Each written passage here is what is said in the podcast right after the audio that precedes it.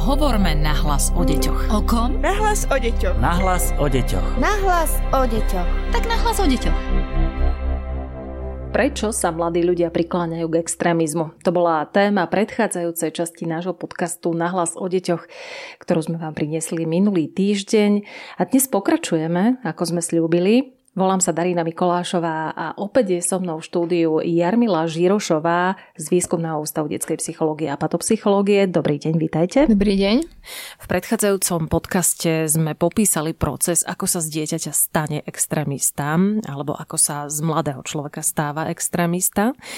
Poďme teraz poradiť rodičom, ako, mô- ako môžeme rozpoznať, že je moje dieťa členom radikálnej alebo extrémistickej skupiny. Dá sa to vôbec? Dá. Treba si všímať zmeny v správaní dieťaťa. Môže sa to prejavovať napríklad zmenou nálad, experimentmi so vzhľadom, s oblečením, so zmenou v trávení voľného času, stretáva sa s novými kamarátmi, alebo naopak uzatvára sa a trávi viacej času doma, na internete, izoluje sa od svojho okolia. Takéto zmeny sa môžu udiať postupne, ale aj pomerne náhle prvom rade si však treba povedať, že ide o normálny a zdravý vývin, dospievajúci si hľadajú svoju identitu a je to niečo prirodzené, takéto zmeny. Ak si však všimneme niečo, čo nás nepokojí, napríklad problémy v škole, zhoršený prospech alebo neskore príchody domov, treba zvýšiť pozornosť. Zvýšiť pozornosť, ale e, čo to znamená? E, máme sa porozprávať s tým dieťaťom, máme začať kontrolovať jeho každý krok, alebo čo by ste odporúčali? Ak si takéto zmeny všimnem ako rodič, je fajn sa o tom s dieťaťom porozprávať a skúsiť sa opýtať, že v čom pramenia tieto zmeny.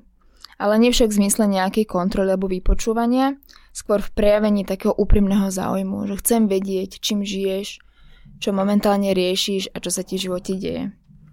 Je dôležité dať dieťaťu najavo, že sme tu pre neho za každých okolností. Miesto toho, aby sme venovali príliš veľa pozornosti, čo presne to dieťa robí, zamerajme sa na to, aké potreby si týmto správaním cíti, čo je na pozadí toho, že sa stretáva s touto skupinou, že hlása to, čo hlása a podobne. Pre tých, ktorí možno nepočuli náš predchádzajúci eh, podcast, eh, môžeme zopakovať, čo môže byť na tom pozadí. Prečo dieťa inklinuje k extrémistickej skupine? Tak eh, je to často z dôvodu, že si chce naplniť rôzne psychologické a sociálne potreby, ako napríklad patriť do nejakej skupiny, hľadá si to svoje miesto v spoločnosti, ďalej môže inklinovať k takejto skupine z dôvodu, že chce nájsť nejaké dobrodružstvo, um, hľada si nejaké silné vzory, vodcovské typy, môže sa cítiť ohrozený mimo svojej skupiny a práve táto skupina mu dodá odvahu a pocit ochrany, ktorú v tom momente potrebuje. A treba zopakovať, že v tomto prípade hovoríme ako o chlapcoch, tak aj o dievčatách však. Áno, tak. Čo ešte môžem ako rodič robiť? Čo pomáha? Čo máte osvedčené, eh, keď radíte eh, rodičom, ktorí majú dieťa, ktoré inklinuje k extremistickej skupine? Tak, asi by som to nezovšeobecňovala len na túto tému extrémizmu, ale tak eh, vo všeobecnosti podľa mňa je najdôležitejšie, keď to dieťa vie, že má oporu v tých rodičoch, nech sa deje čokoľvek. Že nemus- neznamená to, že schvalujeme jeho správanie alebo že súhlasíme s názormi, ktoré prezentuje, ale je dôležité, aby naozaj to dieťa vedelo, že keď bude najhoršie, tak vždy sa mám za kým vrátiť a tí rodičia tam pre mňa sú. A v prípade, že chceme otvoriť túto tému, ako na to? Tak v prvom rade je dôležité vytvoriť si takúto dobrú atmosféru a vytvoriť také prostredie, v ktorom sa ten mladý človek cíti bezpečne. Čiže nie je to niekde na rodinnej oslave alebo keď sú v okolí jeho ostatní kamaráti, ale naozaj v kľude, doma. Ak by tomu tak nebolo, tak uh, mladý človek môže odmietnúť sa s vami o tom rozprávať, po prípade už nie, o začiatku bude hostilné a ďaleko sa nedostaneme. Ďalej je fajn zachovať si takú otvorenú mysel a možno aj vyberať slova. Že označovať jeho názory za radikálne alebo extremistické môže opäť viesť k tomu, že sa uzavrie. Skôr skúsme voliť termíny ako že silný názor alebo dominantný názor ďalej nie je úplne vhodné ísť do úplných konfrontácií, hej, že teraz mu vysvetľovať históriu alebo podklady tých vašich názorov, že prečo tie jeho nie sú úplne v poriadku, ale skôr hľadať v tom tú emóciu, hľadať, čo za tým má, prečo takéto niečo hovoríš, kde si to počul. A možno zistíme, že to povedal niekto, nejaký jeho kamarát a nie sú to ešte úplne jeho názory, ale z nejakého dôvodu je mu tento kamarát sympatický alebo chce byť ako on. Tak môžeme sa potom ďalej dopytovať, že tak, tak povedz mi o tom kamarátovi. Zdá sa mi, že je pre teba dôležitý. Chcem o ňom vedieť viac. A môžeme tam zistiť, že napríklad sa mu páči um, jeho fyzická sila alebo nejaké jeho vodcovské schopnosti a s touto informáciou už zase vieme nejako, nejako inak naložiť. A celkovo musíme byť asi ako rodičia opatrní e, s konštatovaním typu nemáš pravdu, míliš sa, tie tvoje názory nie sú dobré a tak ďalej. Je to tak? Určite, určite áno. Týmto si práve tie dvere naozaj zatvoríme a poženieme naše dieťa do rúk práve týchto skupín, lebo on si potrebuje potvrdiť svoje postavenie a svoje názory a keď uh, nenájde ten súhlas doma, tak automaticky uteká do tých rovesnických skupín a mimo rodinu, kde to môže byť rizikové. Buď si zatvoríme sami tie dvere, alebo ten mladý človek chytí dvere a trestne, trestne nimi on, lebo aj to sa častokrát stáva v tomto, v tomto prípade a nie len v tomto prípade. A ako viem svoje dieťa dostať napríklad zo zlej partie? Môže mi napríklad niekto pomôcť, nejaký odborník, na ktorého sa môžem obrátiť? Čím je dieťa staršie, tak tým je to náročnejšie dostať ho zo skupiny kamarátov, ktorá je v tom období pre neho dôležitá. Jasné zákazy, že nemôže sa s týmito ľuďmi stretávať, naozaj veľmi nefungujú.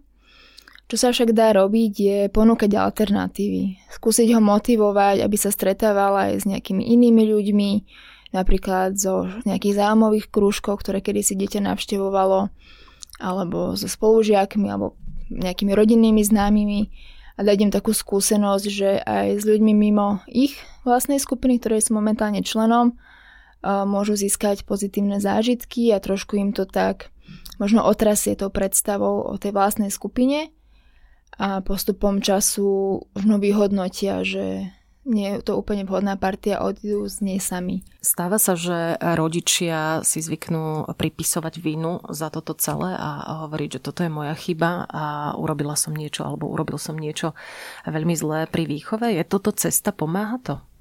Tak určite nepomáha sa sám seba obvieňovať. Treba sa dívať dopredu a naozaj hľadať tie možnosti, ako, ako z toho von a podporiť to dieťa. Určite ste vo svojej výchove spravili aj veľa dobrého a treba stavať práve na to. Nadviazať na to, čo fungovalo a čo si tomu dieťaťu odovzdali a výsledky prídu. Pýtala som sa na odborníkov. Je napríklad v škole nejaký odborník, ktorý vie toto riešiť, na ktorého sa vieme my ako rodičia obrátiť? Tak môžete sa obrátiť napríklad na školského psychológa alebo na sociálneho pracovníka, ako ho škola má. Často sa však stretávame, že sa títo odborní zamestnanci necítia byť dostatočne kompetentní na to, aby otvárali tieto témy. Existujú však nejaké usmernenia, metodiky, ako s touto témou pracovať. E, dokonca aj Woodpub práve jednu pripravuje a dúfame, že čoskoro bude teda k dispozícii.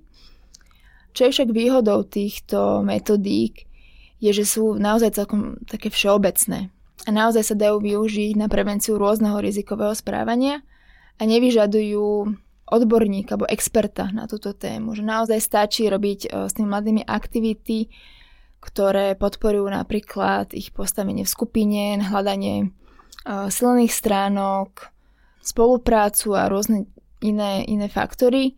A to verím tomu, že skúsený psychológ školsky zvládne. Uh-huh. A môžem takisto tie metodiky využiť aj ja ako rodič, áno? Existujú aj metodiky zamerané práve na rodičov, a rodič sa napríklad môže inšpirovať aj v zahraničí. Na Slovensku veľa nejakých podporných skupín ešte, alebo teda aspoň nemám o nich vedomosť, že by boli, ale v zahraničí napríklad rodičia, ktorých deti boli alebo sú ešte stále členmi radikálnych skupín, tak odovzdávajú svoje skúsenosti a snažia sa dať podporu rodičom, ktorí práve toto zažívajú. Takže inšpirácií je dosť. V tomto prípade je aj fajn, že Výskumný ústav detskej psychológie a patopsychológie otvára túto tému a prichádza aj s výskumami, ktoré sa jej týkajú. Poznáte, pani Žirošová, aj vy konkrétne, vy osobne, prípady bývalých extrémistov, ktorí sa rozhodli vystúpiť z extrémistickej skupiny? Mňa zaujíma, akí sú. Tak áno, samozrejme, stretla som sa s mnohými príbehmi ľudí, ktorí boli členmi, ale rozhodli sa odísť a teraz tú svoju skúsenosť zdieľajú ďalej, či už e, ako podporu pri prevencii, alebo ako pomoc pre ostatných mladých ľudí, ktorí chcú zo skupín odísť, ale nemajú tú potrebnú podporu. S pár takýmito ľuďmi som mala možnosť sa aj stretnúť a musím povedať, že naozaj to boli veľmi milí, sympatickí, inteligentní ľudia a ťažko by na nich človek povedal, že majú takúto minulosť. Avšak tie ich príbehy sú naozaj plné rôznych situácií, ktoré ich nejakým spôsobom doviedli do tej skupiny. Nejaký čas v nej zotrvali a potom prišli ďalšie životné situácie, ktoré im narušili ten doterajší pohľad a nakoniec sa rozhodli zo skupiny odísť. Mm, verím tomu, že teraz sú naozaj vďační, že im spoločnosť dala možnosť vrátiť sa medzi ich kruhy a teraz žijú pekný život so svojimi rodinami bez nenávisti. A som veľmi rada, že práve toto urobilo bodku za našim dnešným podcastom, aby tam bola tá nádej, že vystúpiť z extremistickej skupiny aj v prípade mladého človeka, hoci ako do nej ponoreného, je možné a je nádejné. Ďakujem veľmi pekne za váš čas a za to, že ste prišli do nášho štúdia. Ďakujem za pozvanie. A v prípade, že zostali vo vás akékoľvek otázky týkajúce sa extrémizmu a mladých ľudí, nech sa páči, pozrite sa na stránku www.woodpub.sk, nájdete tam aj dotazník, ktorý je zameraný na výskum k extrémizmu a ak nás chcete kontaktovať v našom podcaste, nech sa páči, môžete aj to. Nahlas o deťoch zavináč woodpub.sk. Tešíme sa na vás opäť na budúci týždeň. Podcast Nahlas o deťoch realizujeme v rámci národného projektu štandardizáciou systému poradenstva a prevencie k inklúzii a úspešnosti na trhu práce. Projekt sa realizuje vďaka podpore z Európskeho sociálneho fondu a Európskeho fondu regionálneho rozvoja v rámci operačného programu Ľudské zdroje.